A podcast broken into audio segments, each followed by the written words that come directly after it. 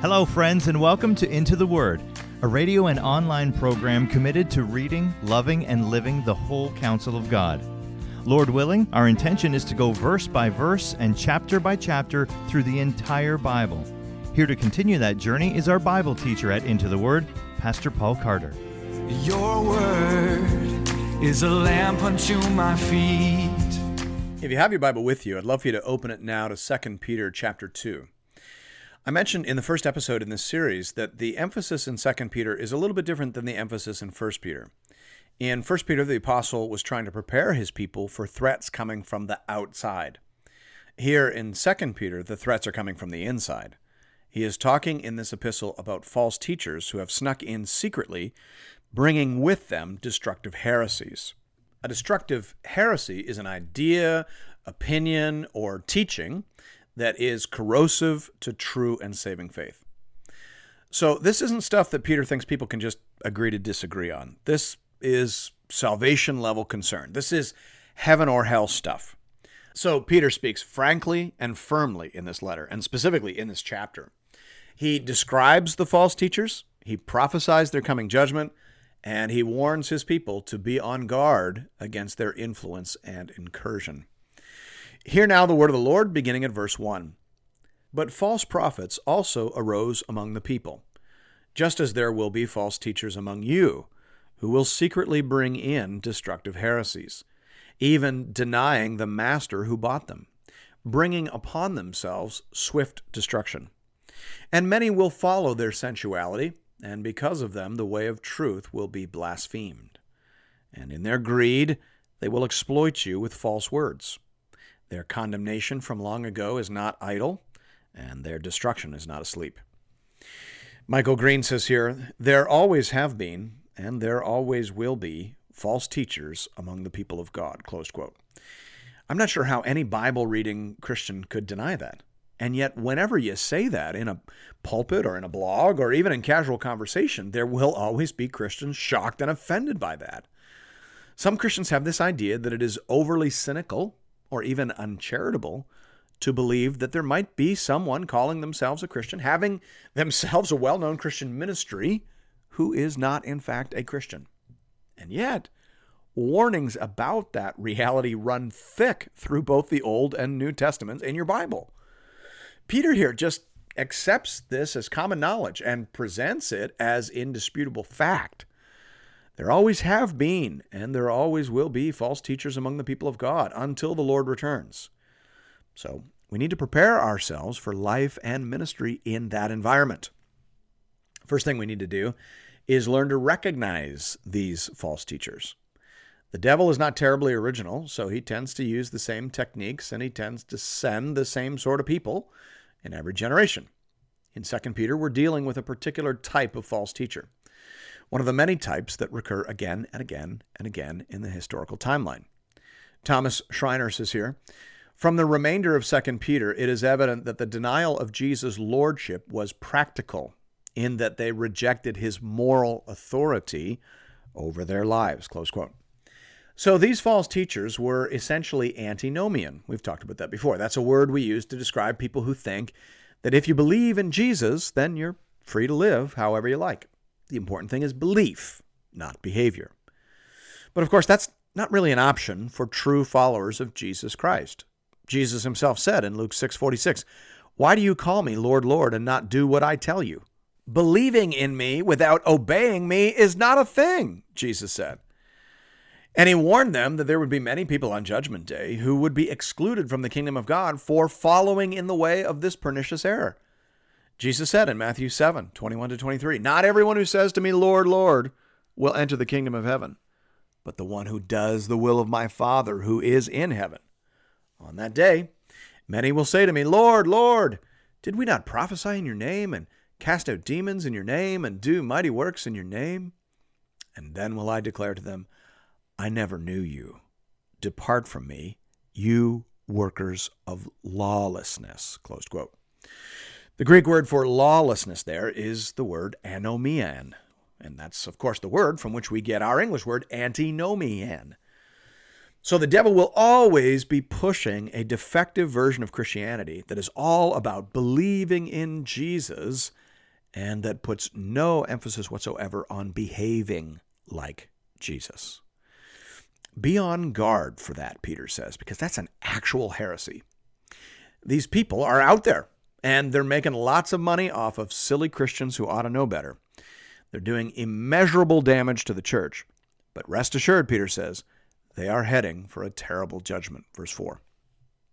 For if God did not spare angels when they sinned, but cast them into hell and committed them to chains of gloomy darkness to be kept until the judgment, if he did not spare the ancient world, but preserved Noah, a herald of righteousness, with seven others, when he brought a flood upon the world of the ungodly, if by turning the cities of Sodom and Gomorrah to ashes he condemned them to extinction, making them an example of what is going to happen to the ungodly, and if he rescued righteous Lot, greatly distressed by the sensual conduct of the wicked, for as that righteous man lived among them day after day, he was tormenting his righteous soul after their lawless deeds that he saw and heard, then the Lord knows how to rescue the godly from trials and to keep the unrighteous under punishment until the day of judgment, and especially those who indulge in the lust of defiling passion and despise authority. All right, so here Peter is saying that God knows how to punish the wicked and he knows how to preserve the righteous. And that's important because in the interim, before the final judgment, punishments and preservations will often happen simultaneously. Think of the flood. The same raindrops fell on Noah as fell on Noah's neighbors. But because Noah had an ark to enter into by the grace of God, he was preserved through that trial, whereas his unbelieving friends and neighbors were not. Or consider the story of Lot in Sodom and Gomorrah. The same fire and brimstone, whether that's to be understood as a volcanic eruption or some kind of meteor strike, whatever it is, it fell in a fairly broad and undiscriminating way. And if Lot and his family hadn't been ushered out of that city by an angel, then they would have been crushed and destroyed as well. But they weren't, because God knows how to punish the wicked and to preserve the righteous through these sorts of events. God knows how to sort, God knows how to save, and God knows how to punish. He even knows how to do this for angels, Peter says. He talks here about some sort of pit or chamber where the fallen angels are kept in chains waiting for the day of final judgment. So, God knows how to do this, and God is committed to doing this, particularly in the case of those who indulge in the lust of defiling passion and despise authority. He says that in verse 10. Now, remember, Peter has been using a couple of well known Old Testament stories to illustrate the point that he's trying to make here. He's talked about the flood, a time when angels were crossing established boundaries and having sexual relations with human women. And he's talked about Sodom and Gomorrah, a time when men were crossing established boundaries and having sex with other men. And he says that the judgment coming on these false teachers is going to be just like that. God knows how to judge such people, Peter says, and he is committed to doing so, especially those who indulge in the lust of defiling passions and despise authority. The Tyndale New Testament commentary, quoting the NIV translation of verse 10, says here The phrase, those who follow the corrupt desire of the sinful nature, suggests sodomy. Closed quote. Peter is saying here that false teachers undermine biblical morality. They so emphasize grace that they effectively undermine holiness. They say that because the law can't save us, which is true, then therefore the law is useless to us which is false, but subtle enough that many people are led astray. They're led astray because the argument seems plausible, and they are led astray because secretly they want to believe that anyway. We want to believe in a version of Christianity that makes no moral and ethical demands upon us. But according to the Bible, no such version exists. These people, above all people, should have known that. Peter already walked them through this. In 1 Peter 1 14 to 15, he says, As obedient children, do not be conformed to the passions of your former ignorance. But as he who called you is holy, you also be holy in all your conduct, since it is written, You shall be holy, for I am holy. That's pretty clear. But right alongside the truth, there will always be false teachers telling us the lies that we desperately want to hear. Verse 10 continues, saying, Bold and willful, they do not tremble as they blaspheme the glorious ones, whereas angels, though greater in might and power, do not pronounce a blasphemous judgment against them before the Lord. But these, like irrational animals, creatures of instinct, born to be caught and destroyed, blaspheming about matters of, of which they're ignorant, will also be destroyed in their destruction, suffering wrong as the wage for their wrongdoing. They count it pleasure to revel in the daytime, their blots and blemishes, reveling in their deceptions while they feast with you. They have eyes full of adultery, insatiable for sin. They entice unsteady souls. They have hearts trained in greed. Accursed children. So these false teachers are not impressed by anything we would traditionally think of as an established authority. Thomas Schreiner says here these people will not submit to anyone, being supremely confident of their intellectual ability. Close quote. So these people trust themselves and only themselves. They are dismissive of natural law, they mock traditional piety, and they argue, debate, edit, and depart from the authoritative Word of God. They are, in essence, the exact opposite of the faithful people described by the prophet in Isaiah 66 2. There, God says, But this is the one to whom I will look to the humble and contrite in spirit, who trembles at my word. So that's the saved person. That's the person that enjoys the favor and the welcome of God. But these people are theological innovators. It doesn't bother them at all that they are saying stuff that the church has never accepted as true or beautiful or good. It doesn't bother them at all that they are going against how the vast majority of Christians in the world, even today, are reading the Bible. Who cares? These people are intoxicated with the spirit of the age, the ethos of the culture, and the echoing certainties of their own inner monologue. Peter even says that these people are willing to blaspheme the angels. Now, we aren't 100% sure of what he means by that, as we've discovered a few times now. Sometimes Peter's main point is really easy to understand, but then his illustrations, which reflect his cultural context and the default assumptions of, of people living 2,000 years ago, and that would have made a great deal of sense to those folks, those illustrations are actually wildly confusing to our modern minds. What does it mean to blaspheme an angel? Our best guess would be that some of these false teachers were essentially materialists. They downplayed the spiritual realm. That wasn't a miracle, they say. That was just a coincidence. Or there's no spiritual reality to your problem. You're just sick or you're just experiencing a little valley in your life. They discounted out of hand every potential spiritual factor. And they did so in a wildly authoritative way, effectively blaspheming the spiritual realm. That seems to be the gist of it. Verse 15 Forsaking the right way, they have gone astray. They have followed the way of Balaam, the son of Beor, who loved gain from wrongdoing but was rebuked for his own transgression. A speechless donkey spoke with human voice and restrained the prophet's madness. These are waterless springs and mists driven by a storm. For them, the gloom of utter darkness has been reserved. For speaking loud boasts of folly, they entice by sensual passions of the flesh those who are barely escaping from those who live in error.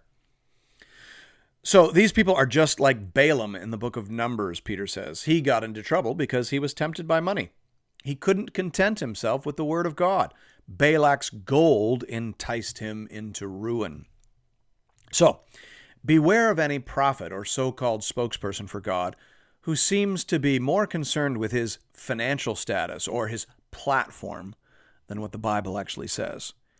Beware of people who are attending to anything over and above, or even alongside of, in any significant way, the unchanging, inerrant, authoritative Word of God. Such people are waterless springs, mists driven by a storm. That is to say, they underdeliver and they simply follow the wind and the waves of culture. They talk a big game, verse 18, and they tend to gather a substantial following from among the weakest and least biblically grounded members of the faith.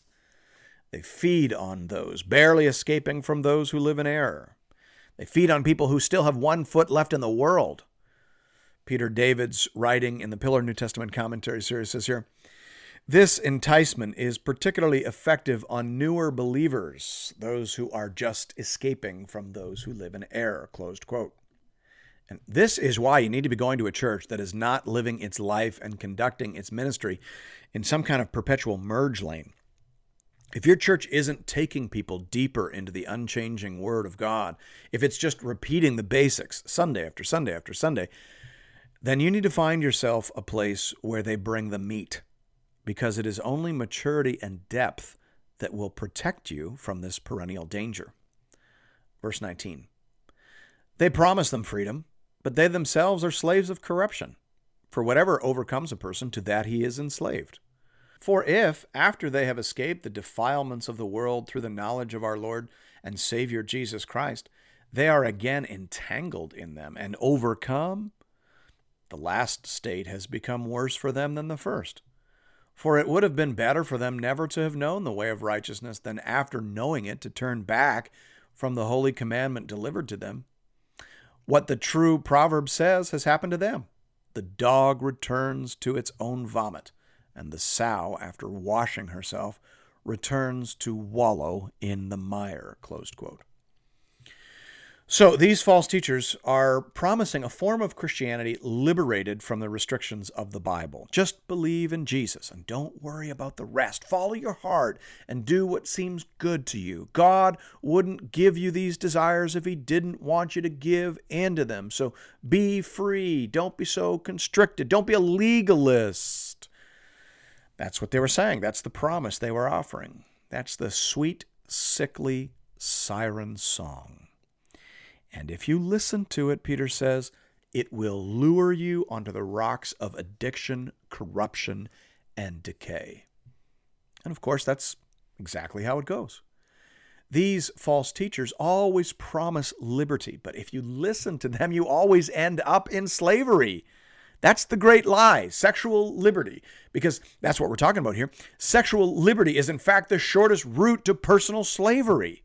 Do what you want. Do what feels right, they say. And then all of a sudden we discover that we can't stop and we can't get out.